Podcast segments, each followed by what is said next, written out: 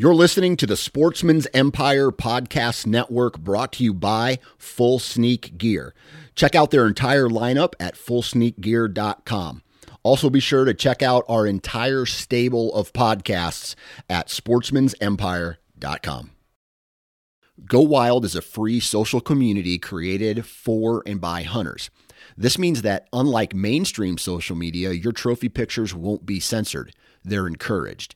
As you spend time on Go Wild, you will earn awesome rewards such as gift cards, free swag, and big discounts on brands like Garmin and Vortex. You will even earn ten dollars just for signing up. Visit download go wild dot com and sign up today. New from Moultrie Mobile, the Feed Hub offers first-of-its-kind cellular connection and control for nearly any spin cast feeder on the market. When used with the Moultrie Mobile app, you can monitor feed and battery levels, run feeders on demand, receive alerts when feeders are clogged, and remotely adjust feeding times. The Feed Hub is ideal for anyone who maintains feeders. Remove the guesswork and save time by planning feeder maintenance before you drive to your hunting property. For more information, visit moultrie mobile dot com. All right, guys, welcome to today's show. And joining me on the show today is Ron Brown. Now, Ron Brown is an archery enthusiast, and he sees everything from his whitetail stand. I mean, it's insane the amount of animals that walk right under him, the videos that he's got. And I guess that's what you get when you're hunting the front range of the Rocky Mountains in Canada. So I'm really excited about this episode. I will let you know that in this episode, there is a ton of audio issues. I had like a serious malfunction of my of my podcast board out of nowhere, and it completely reset, went to my my computer microphone and speakers and all of that. And so near the end of this episode, it gets pretty crazy, although you can still hear all the content, which is a good thing if you can get past the low audio quality on my end. Uh, continue to listen, and there's some good stuff in there for you. So let's jump into this episode with Ron. Like, he was doing things that were just badass. That was one of the coolest moments of my life. I was really scared, but knowing that Dan had the gun, I did have the rifle, like, we would be okay.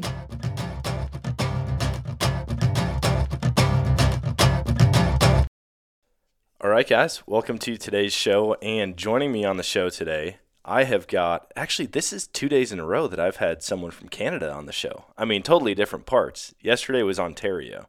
In southern Ontario at that. So uh, far from where you're at, Ron, but Ron Brown is joining me from Alberta, and I'm really excited for this episode because we've been sitting here talking for ten, fifteen minutes and just hearing a few of the stories, a few of the things that you get out and hunt. I'm pretty pumped to talk. So uh, Ron, thanks for hopping on. Yeah, no problem. Like, say, uh, I'm uh, just a, a fellow that likes to hunt and been doing it for uh, a long time, and always enjoyed it. Really enjoy the archery piece. That's been my uh, my gig for the last few years since my kids got a little older.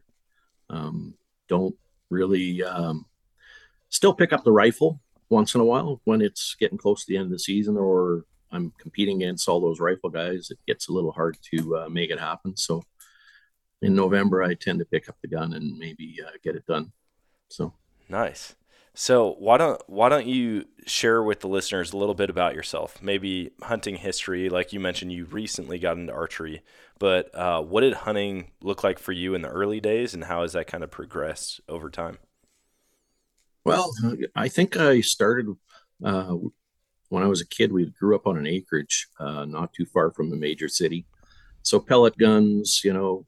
I think I, I remember hearing you talking about shooting songbirds in the yard. Well, that uh, might have been me too.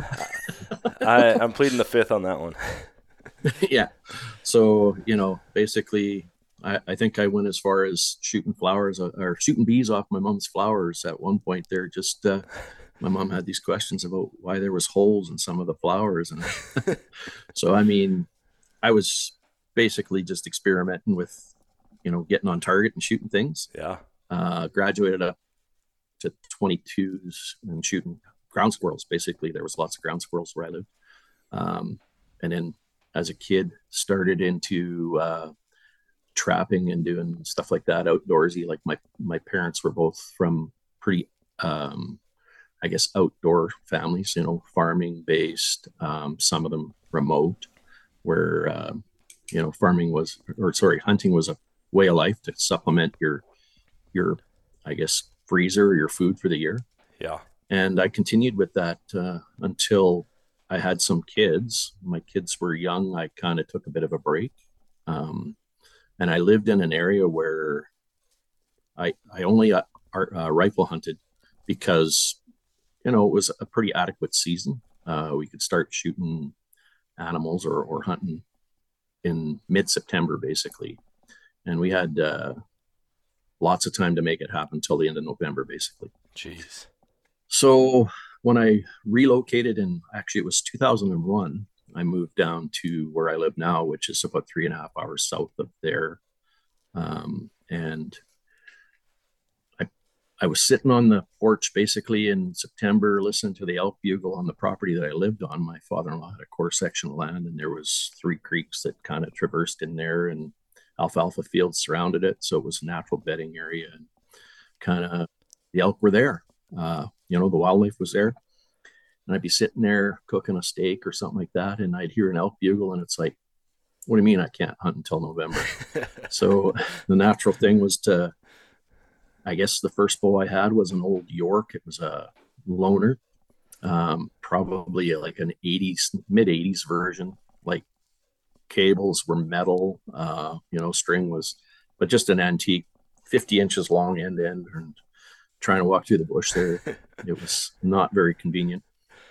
Uh, graduated up to, you know, get a upgraded my equipment, started having some successes because it was difficult to make it happen. Uh, you know, there's a real learning curve to that archery uh, hunting, and uh, got my first elk, which was a cow. Um, in Alberta, you can hunt elk, uh, male or female, in a lot of zones. There is some zones where it's specific, uh, might be a six point zone, but typically it's a cow or a three point or better bull. Okay. So, um, you know, there's, there's a little bit of regulations around it. Enjoyed the archery hunting, still picked up the rifle because we had some kids that were uh, living at home, and we needed to make sure that the freezer had uh, lots of meat in there, blended family, lots of kids. So we uh, had to supplement that. Um, other than that, I, I kind of live right now in a small town, about ten thousand people. Uh, there's lots of rivers. We're not very far from the mountains. We're about an hour and a half by road from, uh, the east side of the Rocky Mountains, uh, right where the boreal forest, if you're heading, uh, north, you hit the boreal forest, and to the south and east is kind of farmland. So it's pretty, it's a pretty good little area, because with all the, I guess, intermingling of those different terrains, it it's pretty game rich, honestly. Yeah. Like you can hunt moose, elk, mule deer, white-tailed deer, bears, cougars. Uh, the area that I hunt now currently, like I said, it's, it's a zone where rifle hunting is only from November first till November thirtieth. So I can start archery hunting September first. Yeah. Uh, last year I got my elk on September second, first hunt of the, of the year. Oh, walked man. out into the bush, called in a bull, got it done. Was, it was actually, so we work in Celsius. So it was plus twenty-seven, I think, when I killed that bull, and that would have been probably right around ninety. Right. So it was actually pretty warm. I had to get it in the freezer quick, um, or in the cooler right, right away. But, uh, you know, Canada's an interesting place. Alberta is a really interesting place to live because there's such a, a variety of game that you can pursue. Um, I I got a draw tag for pronghorn a few years back in twenty seventeen. Went down there and uh, actually killed a stud. I got an eighty and four-eighths with archery equipment. Um, and that, like say, that was about four and a half hours drive south of us. Uh, Alberta's huge, right? Like, I mean, it's just a little bit smaller than Texas. Oh man, when you when you actually look at it, so it's a pretty big place. But I've uh, really enjoyed the archery bit. Like, say, now that the kids are grown, I don't need to worry about um, keeping the freezer as full. They still come to me with their hands out every year looking for pepperoni and garlic sausage. Yeah. But, uh, you know, they, they, did, they all have their own jobs. They, they buy groceries, but, uh, I do try to, you know, make sure there's a little bit of pepperoni or, or something I can share from the, the harvest. And, uh, yeah, it's, you know, it's not as big a deal. If I, if I don't get a deer, I, I try to target an animal that maybe is a little bit more mature. Um, I typically hunt deer and, and elk. I, I buy a moose tag every year because it's an, uh, there's a specific time I can hunt from. Basically that, like, I'll give you a little bit more background. So north of town is that September, like within fifteen minutes of my door is that September seventeenth, you can hunt with a rifle. Okay. But as soon as I go south of the river, I'm actually in that November first rifle season. So I prefer to hunt with a bow. So I stick to the, uh, to the bow area zones. It's just, yeah. There's less pressure. I'm only an hour and a half from uh, a major center. So we get a lot of pressure from uh, the big city hunters that come out every weekend and they just bomb down the roads, uh, you know, po- pollute the area. The animals get pushed back into the corners of everything far away from the roads and the hunt's that much harder. So yeah. I stick to the archery zone and have a little more relaxed, quiet time. While well, I'm sitting in the tree stand or or walking around uh, trying to call in and out. It sounds like so. You got to figure it out. If, I mean, season opened September first and you went out September second and got it done. Well, you, it's kind of funny because experience. honestly, yeah, honestly, uh, it's never been like that. I usually do a lot of bow hiking. We call it, uh, we call it hunting, but it's really just hiking around with a bow over your shoulder. Um, you know, you get a lot of exercise. Um, I'm not a young guy anymore, so I really rely on that uh, that little bit of activity every year to kind of help me maintain my physical fitness. And last year, I didn't get my exercise. I, you know, I went from elk hunting to climbing into a tree stand and sitting there for a whitetail. And uh, I wish the whitetail were as cooperative this this last year, but they weren't. I've killed some decent ones. I've got three Pope and Young, so. Uh, In twenty twenty-one, I killed a one hundred thirty-one inch uh, whitetail with a bow, you know, twenty-five yard shot out of a tree stand that I set up a few years ago. In twenty, I think the first time I got a Pope and Young was twenty fifteen. I, I shot one forty-five and zero eights with a bow. Jeez. My buddy had passed it the day before, and he said, "Yeah, I got a pretty nice whitetail. I let it go." And uh, so I came and sat with him and I killed it the next day. Um, and then a few years later in twenty seventeen, again, I actually killed uh, a one fifty-one inch with a bow. I, I sat on the edge of the field the day before, patterned him, watched where he came out of the bush. And I, the next day I went up, set up a ladder stand and he literally came out ten yards in front of me and I killed him. Like, like he came out on the same trail. So it's like, jeez. That's why I like archery hunting. You know, you just, they're not pressured. Yeah. They're a little more naive. Um, and if you can get in on them, pattern them like that, it's, it's awesome. So. Yeah. Bow hunting's for me, bow hunting's where it's at. Like I, don't get me wrong. I still carry a rifle. I still do a lot of different rifle seasons, but the more and more I hunt, the more I just fall in love with bow hunting. I didn't actually get out. I don't think I hunted for myself a single day here in Missouri with my rifle. Um, I took my son out, but every every hunt that I did this year was with my bow. And even looking forward to turkey hunting coming up here soon, I think I'm going to try to specifically target a turkey with my bow this year. I've never done that before. Um, so we'll see how it goes. Yeah, I, I'd love to do that. Uh, so in Alberta, there is only a very small area in southwestern Alberta, basically up against Montana and British Columbia to the west, where we have a population of huntable turkeys. And it's actually about a twelve year draw tag. Jeez. twelve year draw might tag be longer for than a that. Turkey. It might be longer than that because a lot of people are after that tag. I, I think I'm a priority twelve or thirteen. So it, basically you get priority points every year. Okay. And eventually, same thing as moose. If you're a rifle hunter, uh, depending on the zone. You can go to some of the far north zones and you can get drawn every year or every two. Um, but if you're hunting in the more popular zones, it can take you five, six, seven, eight years to get a draw tag for a moose, right? Oh, man. Whereas the archery tag uh, in some of those zones, you can buy that tag every year and you can hunt from basically that August twenty-fifth to September twenty-second or twenty-third. I can't recall the exact date. And that's archery, like straight up. Yeah. If you see one with a bow, you can take it. Um, if you can get close enough, obviously. Yeah. A moose, I mean, five to six years, that doesn't seem like anything. And then obviously the the over-the-counter option with a bow, that would be incredible. Because I don't think there's anywhere here in the U S that you can get an over-the-counter moose tag. I think every single moose tag that you get here is a draw tag. Uh, maybe with the exception of Alaska, but I think I every other Alaska. state, yeah. every one of the lower forty-eight, I think you have to draw, and most of them take a long time, like fifteen, sixteen plus years. Yeah.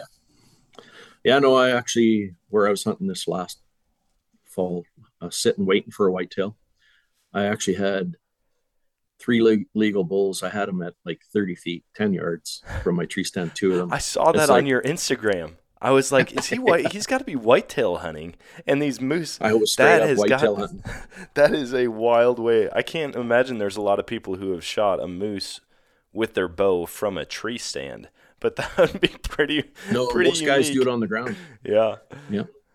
But I mean, it, it's kind of funny because uh, the farmer was pulling bales while I was sitting in the tree stand. He was actually, dry, he had a tractor trailer out there and then a, you know, John Deere with a, a, a fork on it. He was loading bales and the moose could care less that he was there.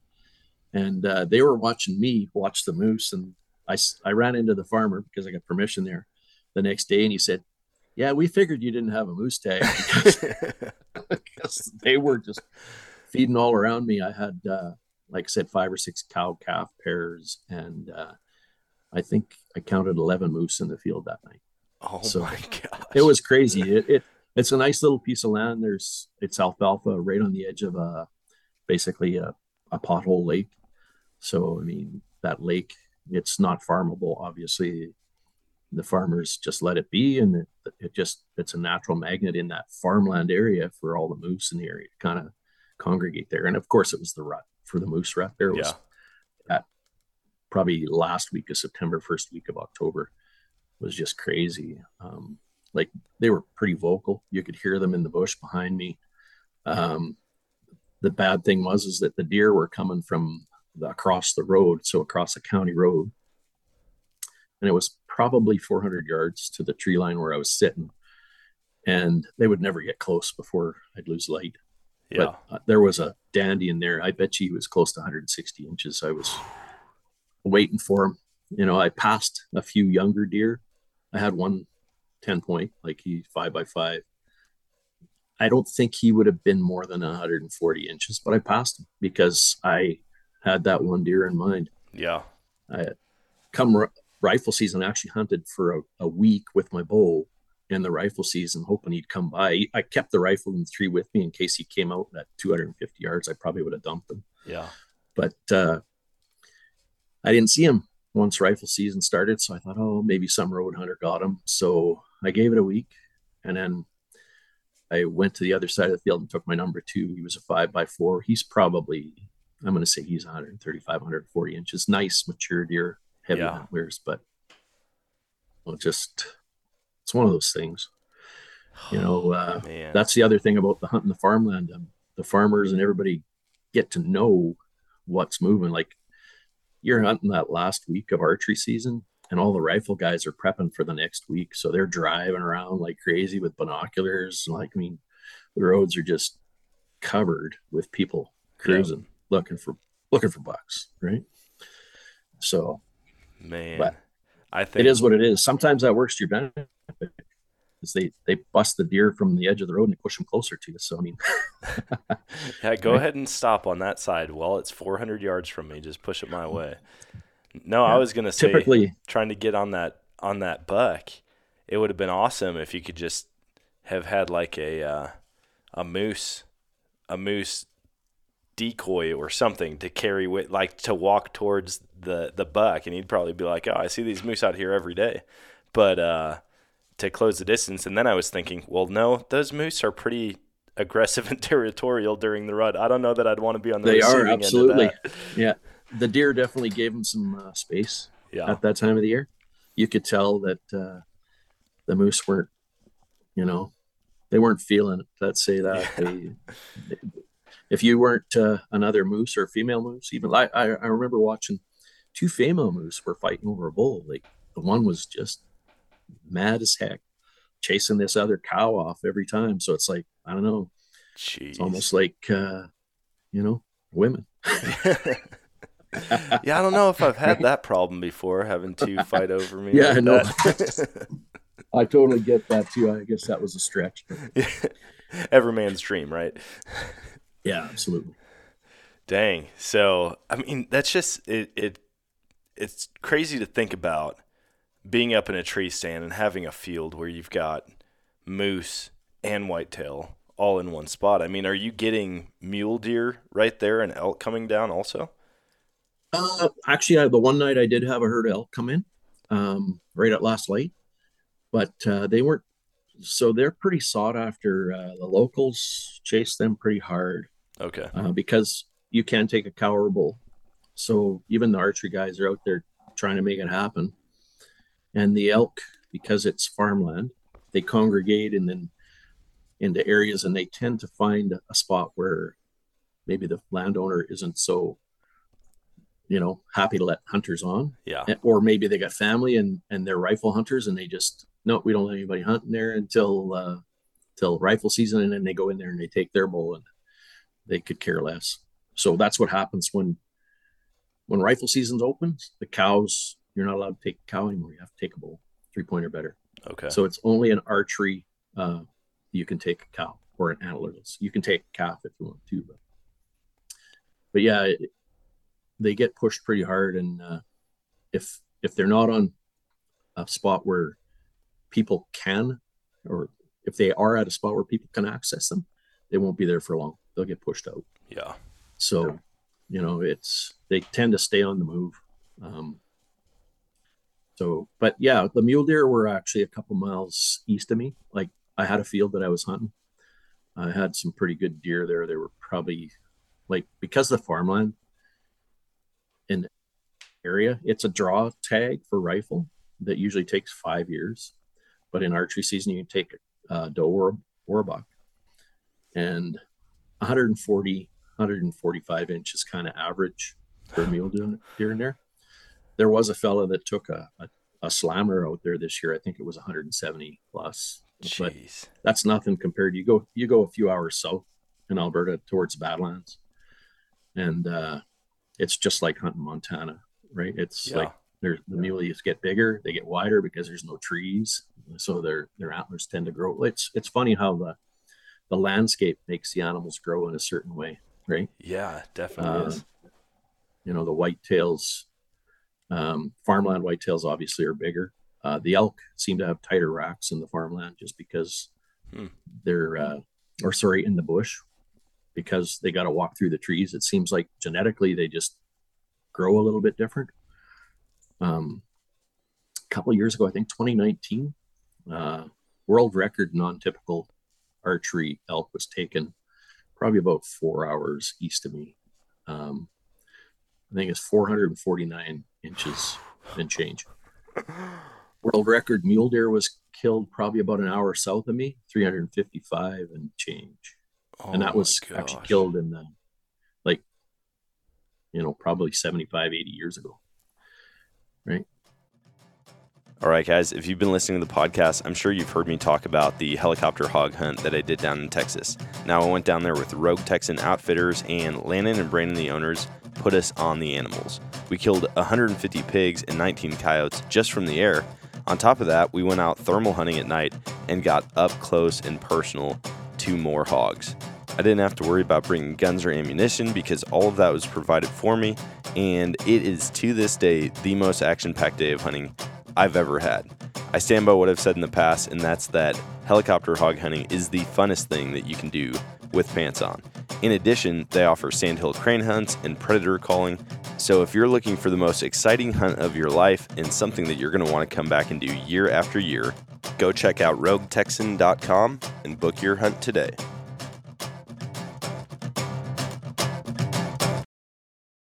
We got, we got some we got some animals.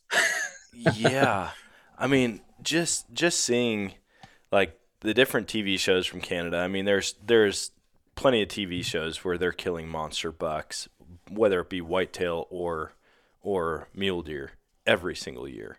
But then yeah, to think about the elk up there. Everything even in the even in the states, you can see that progress as you go from the southern states, say Florida and Texas and Arizona, and you work your way up.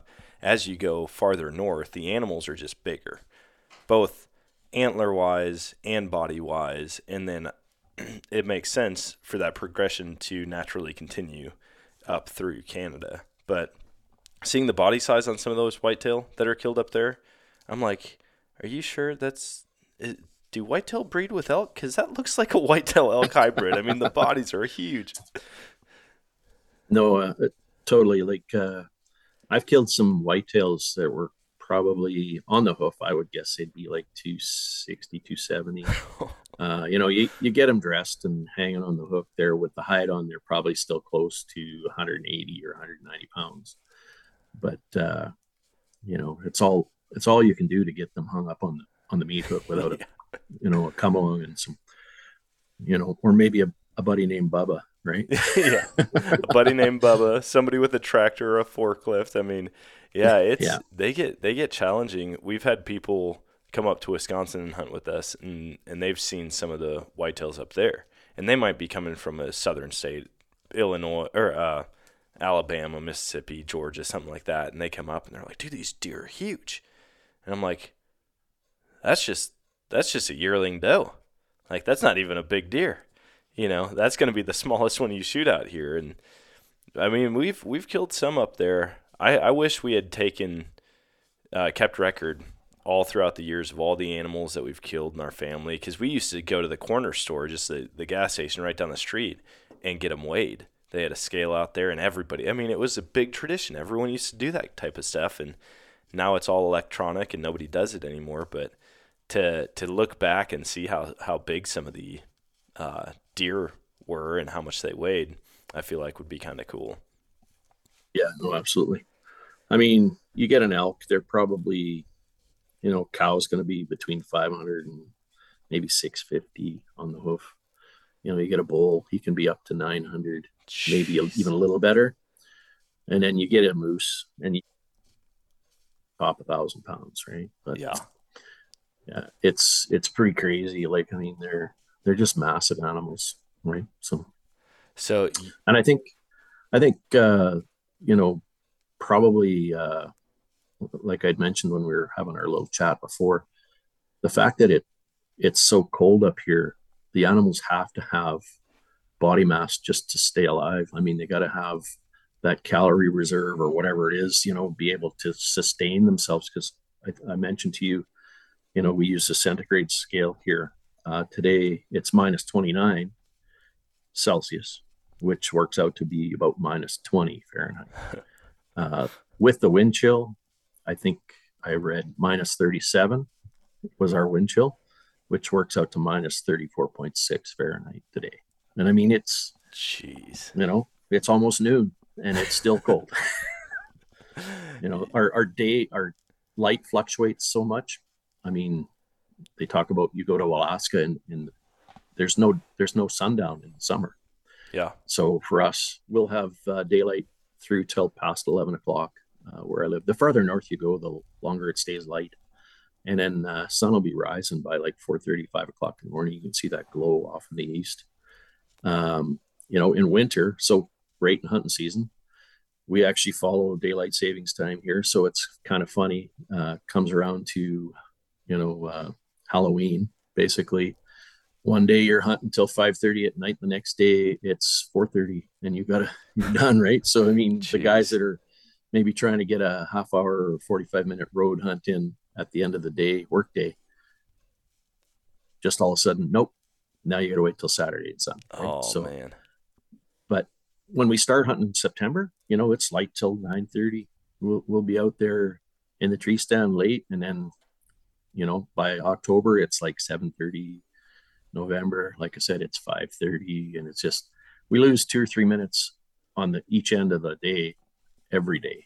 Wow. Uh, as the fall progresses.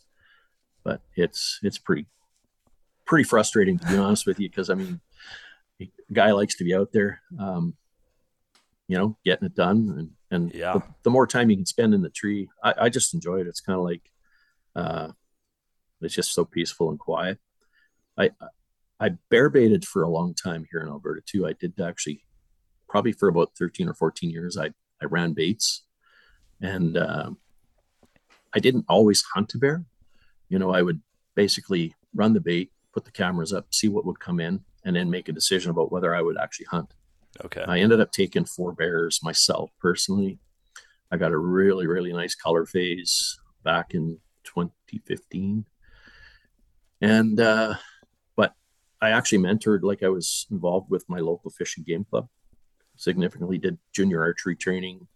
So the kids that were of age where they could start hunting, we would, uh, basically, I'd say, if you can pull fifty pounds and you want to come hunt a bear, I've got some bears on the bait. You come sit. And I actually helped three kids uh, get their first archery kills with a bow. That's cool. Uh, all taking black bears. I mean, you'd be sitting in the tree stand, and I remember sitting myself one time and having seven bears circling around below me. But, you know, all it was basically end of May. So, I mean, there was a boar and a sow and a boar and a sow and a boar. And so, and then there was a solo boar, because they pair off, right? Yeah. But there was no dominant boar, so I didn't want to hunt. But I let somebody else, you know, come in and make a play on one. So, and yeah, you know, like they got some breakfast sausage and a really nice rug, or or if they want to do a mount, they could, whatever they want to do. You have you have to take the hide. You don't have to take the meat in Alberta when you hunt bears. Okay. Man, um, that would be so wild to just have a bunch of, I mean, like having deer under my stand is, is exciting. To have like a bear or even wolves, like to have some type of predator, even, even though, you know, they're not preying on people typically, they're typically not even attacking people, but to have something that big that has teeth and claws right underneath my stand, not to mention the fact that they can climb those trees. Uh, those videos always crack me up when the guy's sitting there hunting and a bear climbs up his tree and he's like almost kicking it, like, hey, get down, get down, get out of here. And of course, you guys up in yeah. Canada are so polite. You're like saying please to the bear. I'd be like, get out of here. Yeah, no, uh, it's, it's funny because I remember uh, walking up to one of my barrels one time, one of my first bear baits, and it was laying down. So I, I thought, okay, bear knocked it over. It's empty. I'm walking up there with, I used to use stale bread. So I'd walk up with bags of bread in my hand. And uh, when I got to the barrel, there was a young bear with his head stuck in the hole, right? And he was actually there. Like he, he was maybe a one hundred fifty pound bear. But I mean, he saw me at the same time. His hair, head popped out of that barrel like a cork, just boom. And he took off one way and I took off the other, because I was still pretty uh, pretty green to that bear hunting thing, and I didn't know what to expect. Yeah. Um, yeah. We've actually, so the area that I hunt, we have never, we haven't had grizzly bears there for probably over one hundred years. Wow. But recently they shut down the grizzly bear hunt in Alberta, probably about, I'm going to say at least a dozen years ago, maybe fifteen. And uh, the bears are actually expanding quite a bit. Hmm. And a dominant grizzly bear boar will not tolerate another boar. So they actually spread. So we've actually got, where I hunt there, I know there was a big sow and she had twins. And that was three years ago. So those twins are now two grown bears. Jeez. And I mean, there's grizzly bears where we haven't seen grizzly bears for a long time. And they still won't open up the hunt. Yeah. Somebody's going to have to get eaten before before they decide to do something about the number of grizzly bears that are showing up. Same thing with uh, mountain lions, like cougars. We've, you know, um, I, I live on a on the edge of a green zone right in town, and I have mule deer walk down my street every day in the winter. Uh, in the summer, we get reports of bears raiding gardens on the edge of the green green zone. They're eating apples out of apple trees. They're they're in people's fruit patches, and and uh, we had some cougars uh, seen in town as well a few years back. So we got a Tim Hortons. That's kind of like uh, the coffee place in Canada, right? Okay. So it's um, I'm trying to think Starbucks. It's it, equate it to Starbucks, right? Okay. So there's a it's in between. Um, there's a major two major access points to the lower part of town. And the Tim Hortons is in the middle of that, and the highway runs right beside it. And a Fellas, I don't know, he was traveling. He stopped and he was walking his dog or uh, along the edge of the bush by the Tim Hortons, and a cougar actually came out and grabbed his dog. And that's in town. Jeez. And he, he literally had to punch it, and it let go of his dog. But yeah, like, I mean, there's cougars in town. So. You roll your window down real quick and right back up at a drive-thru just in case. Man, that's that's wild. Yeah, no, like I say, it's a small town, ten thousand people. Um, I think, I don't know if I mentioned it on uh, other than the pre-interview there, but seven and a half hours roughly north of uh, Montana is where I live. Okay. Um, um, like I say, just east of the Rockies, about an hour. So it's a beautiful place, but uh, it's wild. Yeah. So, so you're... Your number one and number two passions are basically whitetail and elk. Is that right? Yeah, that's typically what I pursue with the most passion every year. Okay. I do buy the uh, the muley tag because it's an incidental archery tag. I can take a muley with my bow. Uh, so I buy that and the moose tag just in case. I'm like, I'm actually an outside salesperson, industrial sales guy. Okay. So I travel a lot. So I get a lot of scouting in, shall we say. Yeah. Uh, you know, like it's nothing for me to drive four, five, six hours a day. Uh, so I get to see where the game's hanging out. I'll throw cameras up occasionally and come back and check them a month later.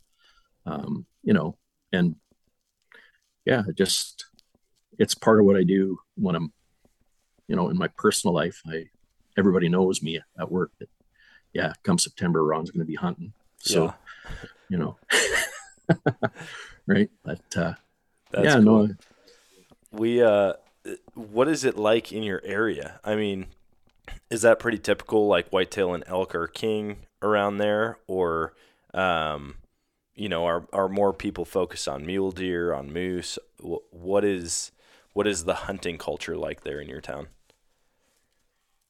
Uh, so yeah, typically, um, so there's a lot of moose hunting that happens, but it is a draw tag uh, for rifle hunters. Yeah. So it takes a few years to get a draw tag, but there's, you know, enough, there's a quota for animals that are taken. So every year somebody gets hunt moose, right? It's not like they don't, they just shut it down. Yeah. But I mean, so for instance, uh, like say between the moose there, there's elk, which is another one that's pretty, pretty sought after, and then whitetails. Uh, typically the mule deer is a little more for the southern areas. Yeah. Although some of the bigger ones are taken uh, further north, but those are draw tags. They take, you know, eight to ten years to get in those zones because the animals are known to be big. Um, so there's a, you know, you can go to a place where maybe the draw is not quite as active and draw tags sooner, but the quality of animal is going to be less. Right. Yeah. So is, But is, the archery really gives opens the door. Oh, yeah. Because the archery, it doesn't in every zone. Like I say, every zone is different. Um, so you can hunt in some zones with a general tag, buck or doe. We're talking about mule deer. Whereas other zones, it's like straight up draw. You have to have a draw to hunt, even with an archery tag. All right, guys, I'm excited to introduce the new age of accessing private property for hunting and fishing with Infinite Outdoors. I joined the Infinite Outdoors crew on a duck hunt in Colorado this fall, and the experience was unmatched. We were able to book the property right on their app, get directions to the blind, and had the whole place to ourselves, all for a super reasonable price. Infinite Outdoors has developed a unique way to combine conservation, technology, and private land access all through their U S-built app and website. By working closely with landowners and on-staff biologists, they aim to bring you the best parts of accessing private land at the touch of a finger. They provide adventures for big game, turkeys, waterfowl, fly fishing, upland birds, small game, predators, and more. As yearly leases get more expensive and secluded public land gets harder to find, I believe this is the way of the future. To check it out for yourself, download the Infinite Outdoors app or visit infinite outdoors u s a dot com and use code nomadic fifteen for fifteen percent off your annual membership of thirty-nine ninety-nine.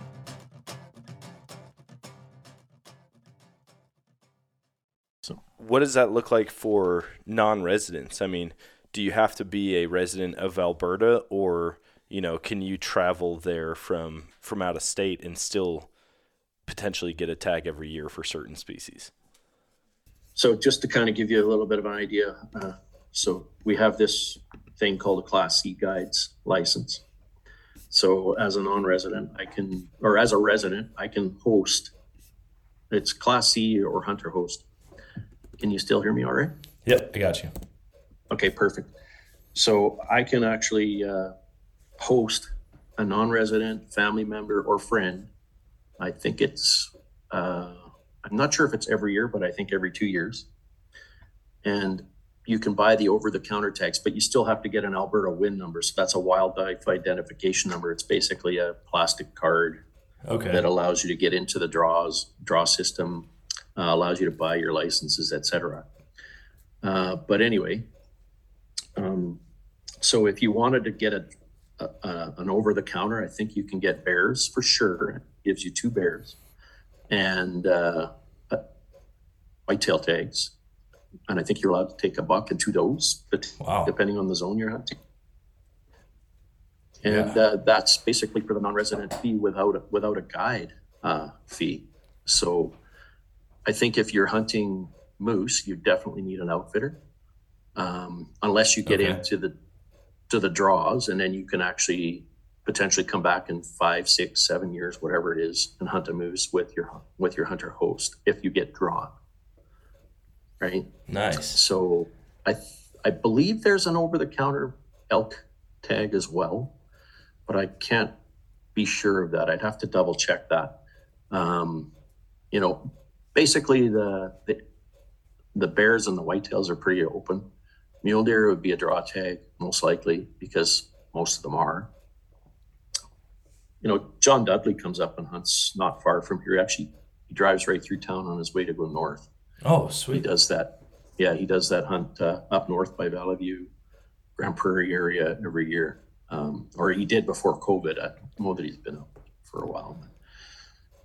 Man. Yeah. No, it's That's it's, cool, uh, the, the hunter-host concept. You know, I, I know in certain places uh, like Alaska, if if you go up with an immediate family member, it, you know, you can you can legally go and hunt with them. But as far as just being a hunter host, so it's not necessarily a guide, but more of like a chaperone while you go up there and hunt. I like that idea. I like that concept a lot better than having to be. You do have to family. have you do have to have proof of a hunter training certificate though. Oh, okay. So I mean, keep that in mind, right? Like, I mean, they need to see that you are, um, I guess, a safe hunter. That's the one stipulation to that. Yeah.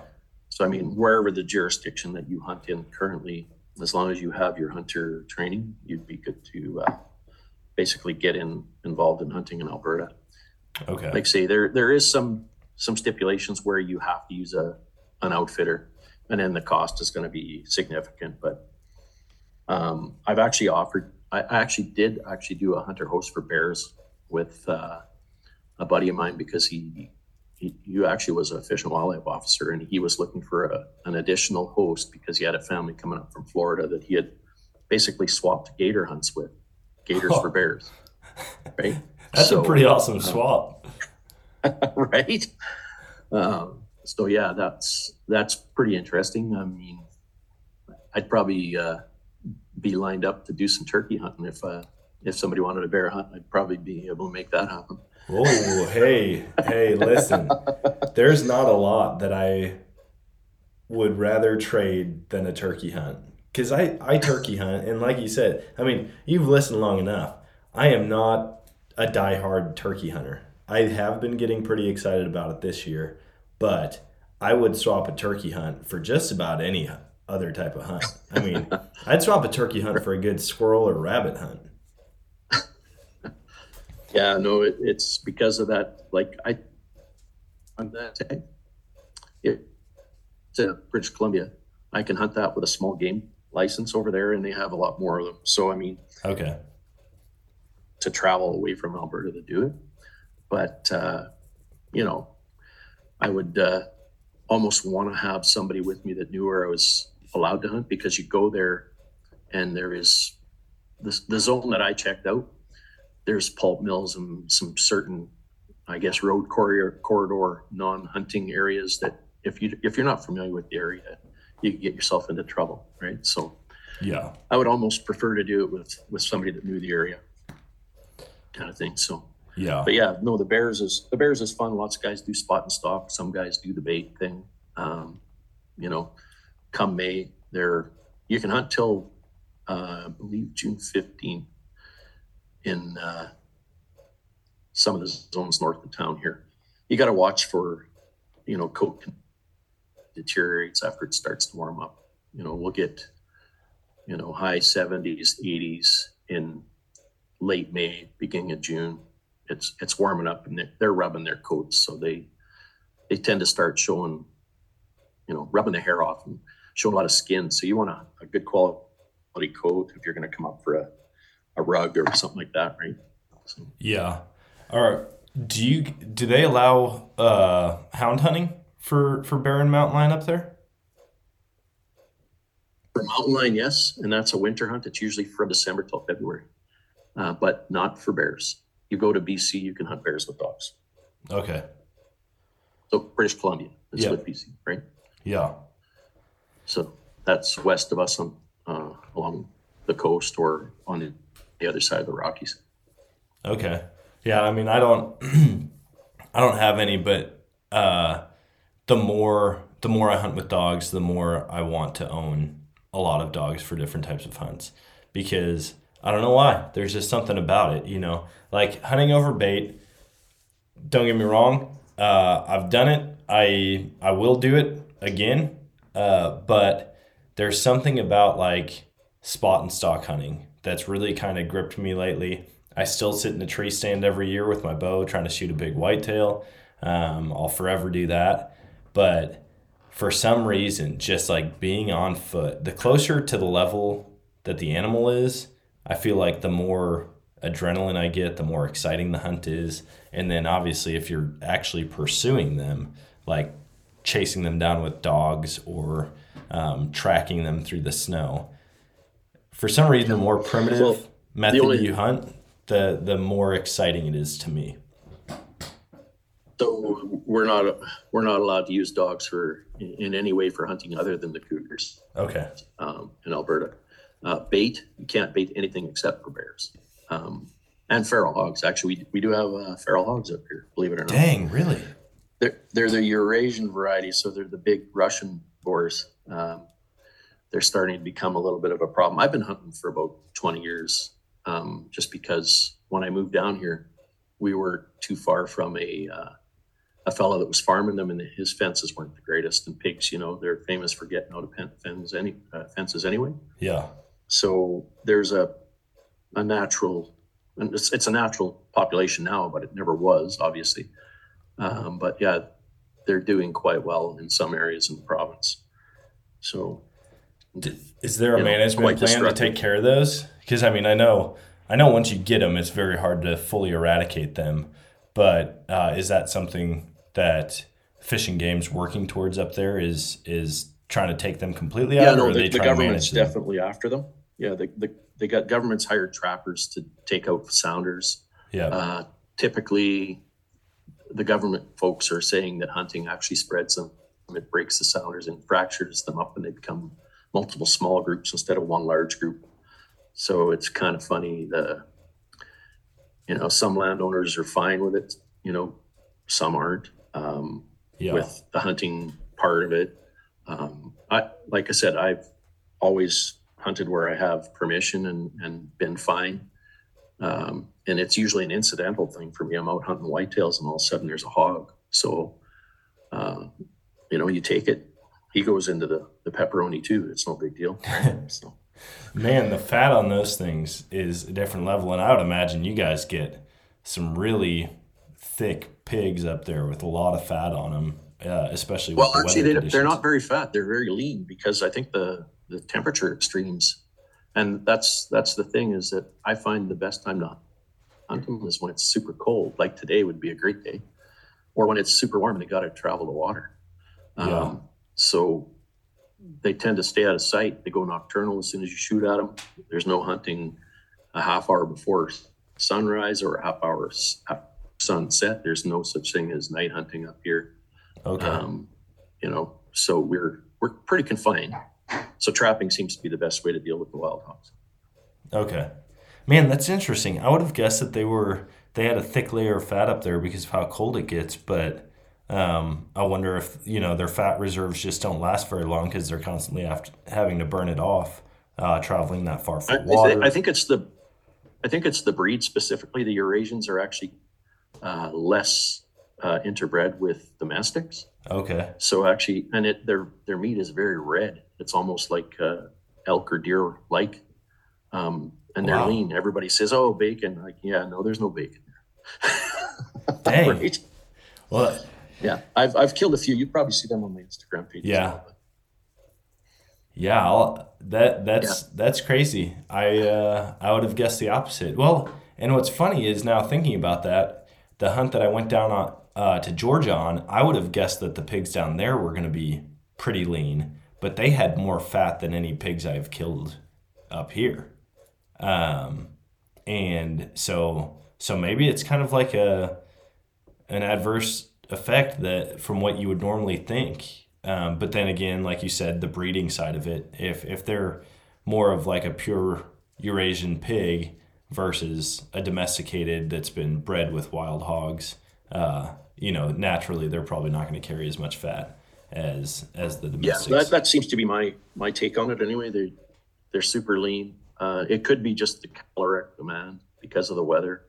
I mean, they uh, it's harsh, right? Yeah. So this time of the year, when it's minus thirty like it is today, they'll be moving to feed a lot earlier, and they uh, they need to just to stay alive. Like they go into silage pits. Uh, where or haystacks, or they get into grain bins. I mean, they're a problem this time of year uh, for the farmers, for sure. Yeah, they just, every everyone I talk to, everywhere I look, it seems like there's either a pig problem or they're just started to become a pig problem.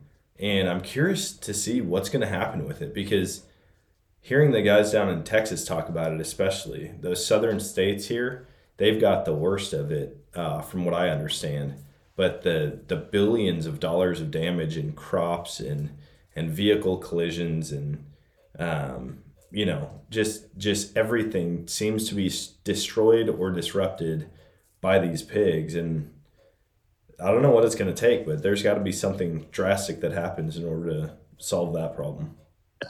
There there's a bit of uh, a bit of that concern up here, but I.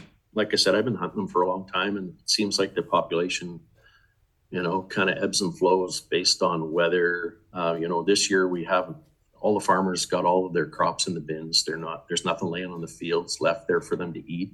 Yeah. So I think it's been a pretty challenging year. So even though the numbers are up, because we had a couple of wet falls in the last probably three or four years where there was lots of swaths left, you know, barley fields that got cut but never got combined. Uh, you know, things like that where there was lots of feed, and, you know, maybe that boosted the population numbers, but this year, because everybody got everything into the bins, there's very little feed, I think. And then the, we've had, this will be the third cold snap where it's been below minus thirty. We had one right at the beginning of December, one right just right after, right around the new year. And, uh, now we're having this one, and it's hard on the population, not only the the feral animals, but we get a lot of deer winter killed too, right? So, yeah. uh, you know, coyote numbers, the deer, the, the coyotes are fed well as well, because the deer, you know, they, they take a bit of a hit when it gets cold like this, the stress on them, right? So yeah, I would imagine, especially thaw. right after right after the rut, that's got to be yeah. a double-edged sword, you know, lo- losing all of that weight during the rut, chasing does around, fighting off other bucks, and then you get hit with severe cold yeah. like that.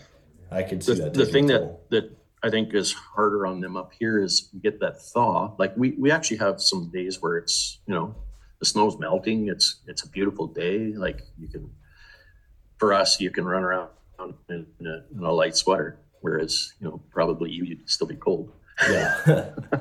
But, uh, you know, the, the snow melts, you get a crust on it because it freezes again. And then the predators can run on top of that. The deer can't, and they have to paw through that crust to get to their, you know, their food source. Yeah. So they get less um, quality feed or less feed in general. And then the coyotes and everything else can run on top of that crust of snow and run them down. So, you know, it's, I think it's a little harder as the, the winter closes for us, depending on that freeze thaw cycle that we get. And then these cold snaps, right? So, yeah, man, that's just kind of my take on it anyway. But uh, no, that makes sense. I mean, it seems like just a wild, wild place to hunt, you know, being that close to the mountains, that close to farmlands and rivers, and to have the variety of game. You're kind of in a sportsman's paradise up there. We we actually have some species that you can't hunt. Like we have bison uh, north of me. Uh, um, there's um, mountain caribou to the west, you know, probably within an hour or two of, of home. I'd say two hours. There's mountain caribou, but, but there's no, no season for those. Yeah. You can hunt uh, Rocky Mountain sheep uh, with a draw tag. There's some actually zones that are actually open for rifle hunts, general tags, but you gotta, you gotta go after them, right? You gotta get in there, and it's, there's no way to go in horses, but you know, that's a resident thing again, but uh, yeah. Yeah. I mean, the variety game is crazy, man. That's, you know, yeah, that's insane. Cool place to live. Yeah. Bison, caribou, elk, mule deer, sheep. Oh my goodness.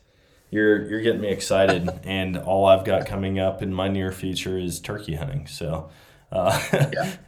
this this maybe was not the most timely. I I should have done this right before November when I'm actually heading out to do some of these big hunts. But uh, yeah, now I'm just gonna be dreaming. Maybe this will hold me over until we get after uh, some big game stuff.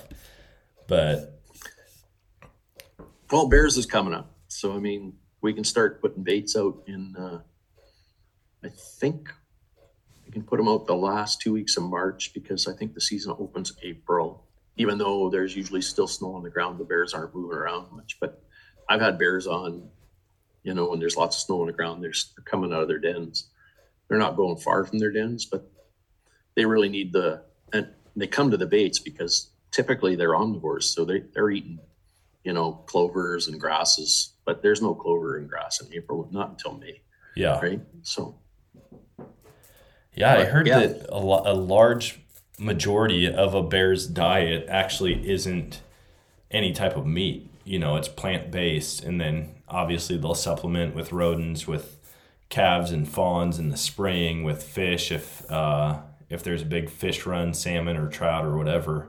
Um, but as far as even grizzlies, uh, I was I was looking at videos of that, or maybe I was listening to a podcast about that, and it's surprising how much of their diet actually comes from plants.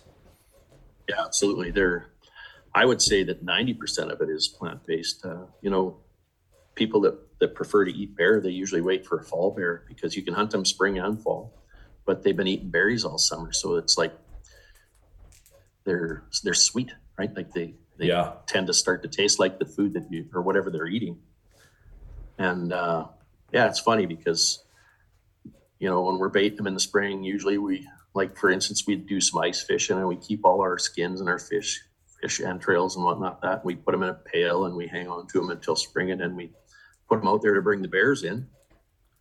And, uh, you know, you're feeding them basically waste. Like we use chicken fryer grease and stuff like that. Yeah. On oats or dog food or whatever. And uh, you're feeding them some not prime food. And uh, it seems like the, the further you get into the season, you know, once the grasses start growing, they're less attracted to spoiled food. So you gotta, yeah. you gotta make sure your bait has got some good fur stuff in there, or they're not even gonna bother. They're just gonna eat grass. Wow. So it, there's a bit of an art to it. You want it to smell a little bit first thing in the year, bring them in. But when, uh, when it's getting closer to May, when you want the big ones to come around, like typically you get the sows in and then the boars come, because yeah. that's their breeding season at May, beginning of June. And uh, you get a few sows in and then the boars come around. But if you don't have good fresh food, you won't get any bears. Uh, you know, so it, it's there's a bit of a trick to it. See, I, if I was if I was up there, I'd like to do a study, and for one whole year, you know, you feed them a certain type of food. The next year you change it. You know, one year you just do like really sweet food. I know my mom, she she can bait on her property up in Wisconsin, and she would go and get like a bunch of old cookies and stuff. Just a lot of sweet treats, donuts, things like that. And I'd be curious side by side if you could take a steak from multiple bears, and then based on the flavor or based on the food that they're eating, if how much it changes that flavor of them. Right. Well, I, I know that if I'm, if I'm uh, cooking bear myself, it's typically in sausage, but I mean, if I'm going to cook bear, I'll cook it on an open flame. I'm not a fan of the, uh, the fat on the bear. Okay. So I like it barbecued on, you know, charbroiled kind of thing to make sure that it cooks that fat off. Yeah. Okay.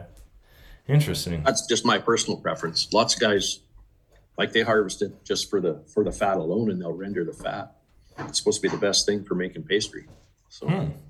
Interesting. Yeah, I have almost zero experience bear hunting. I've got a couple tags, zero success, never even seen one while hunting.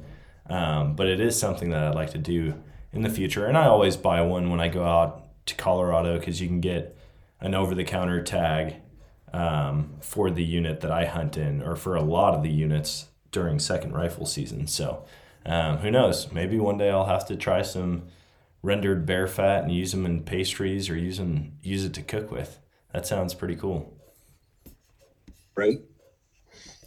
Well, Ron, I appreciate you hopping on, man. This was, this was a really fun conversation. Sorry for, sorry for the uh, technical issues, but uh, before we hop off, I want to give you a chance to share with the listeners where they can find you, because I'm telling everybody who's listening to this, you got to go on his social media pages and just look at some of the pictures, and tell me that's not cool. I mean, moose from a tree stand.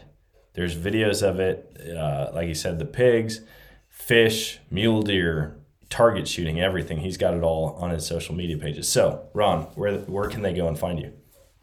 So uh, I do have a Facebook page, but there's a lot of Ron Browns out there, so it'd be difficult to find me there. But uh, Instagram, it's uh, Ron uh, Ron Brown forty sixty-two, uh, and yeah, that's basically uh, probably the the most, I guess, the easiest way to catch me is on Instagram. And uh, yeah, no, I appreciate that.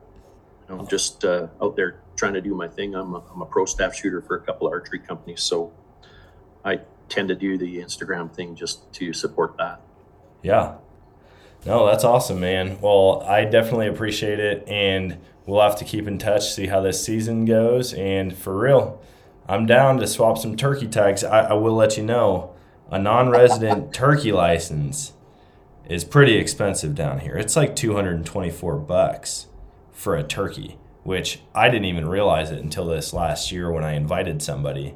And then they found out the price, and they were like, dude, do you realize how expensive it is? And I was like, nope, I would never pay that much to turkey hunt. So it depends on how diehard you are about coming and yeah, shooting a turkey. Sometimes it's about the experience, right? So, I mean, you'd have to basically Google the uh, Alberta uh, regulations yourself, I mean, to f- find out what the non-resident alien uh, tag prices are. But, I mean, if you're coming up for a whitetail or for a bear, I think bear's pretty pretty affordable. Yeah. Um, You know, for me, I think my first tag is thirty-five bucks, and the second one, like if I, I have the option of buying a second tag, but as a non-resident, you automatically get two. Right. Nice. So yeah. And I, I mean, I can, I can kill two bears for under sixty dollars Canadian. Right. So. Jeez. Yeah. That'd be a nice problem to have. I mean, it's like that for us here with deer and turkey. I mean, deer's like twenty something bucks. You get a buck, a couple does. Turkey, you get two toms uh, in the spring, and then you can shoot toms or hens in the fall. And so resident prices here are great, but I just had no idea that that much, or they charge that much for non-residents for turkey, because you can hunt almost every other species in in Missouri for cheaper than you can hunt turkeys. You get more bang for your buck with your buck up here too. I think it's one dollar thirty-five right now. Oh my gosh. Keep, keep that in mind. Woo. All right. Well, settled. Turkey for whitetail. Let's do it. Right on. Yeah, no, we can talk about that. Yeah. Well, sweet, man. I appreciate it. You have a good rest of your day. Stay warm. I mean, yeah, negative twenty. I, I'm not, I'm not envious of you right now. Yeah, I got to drive a couple hours to the city here this afternoon, so we'll see how that goes. Nice. Well, thanks, man. And uh, we'll keep in touch. You bet. Take care.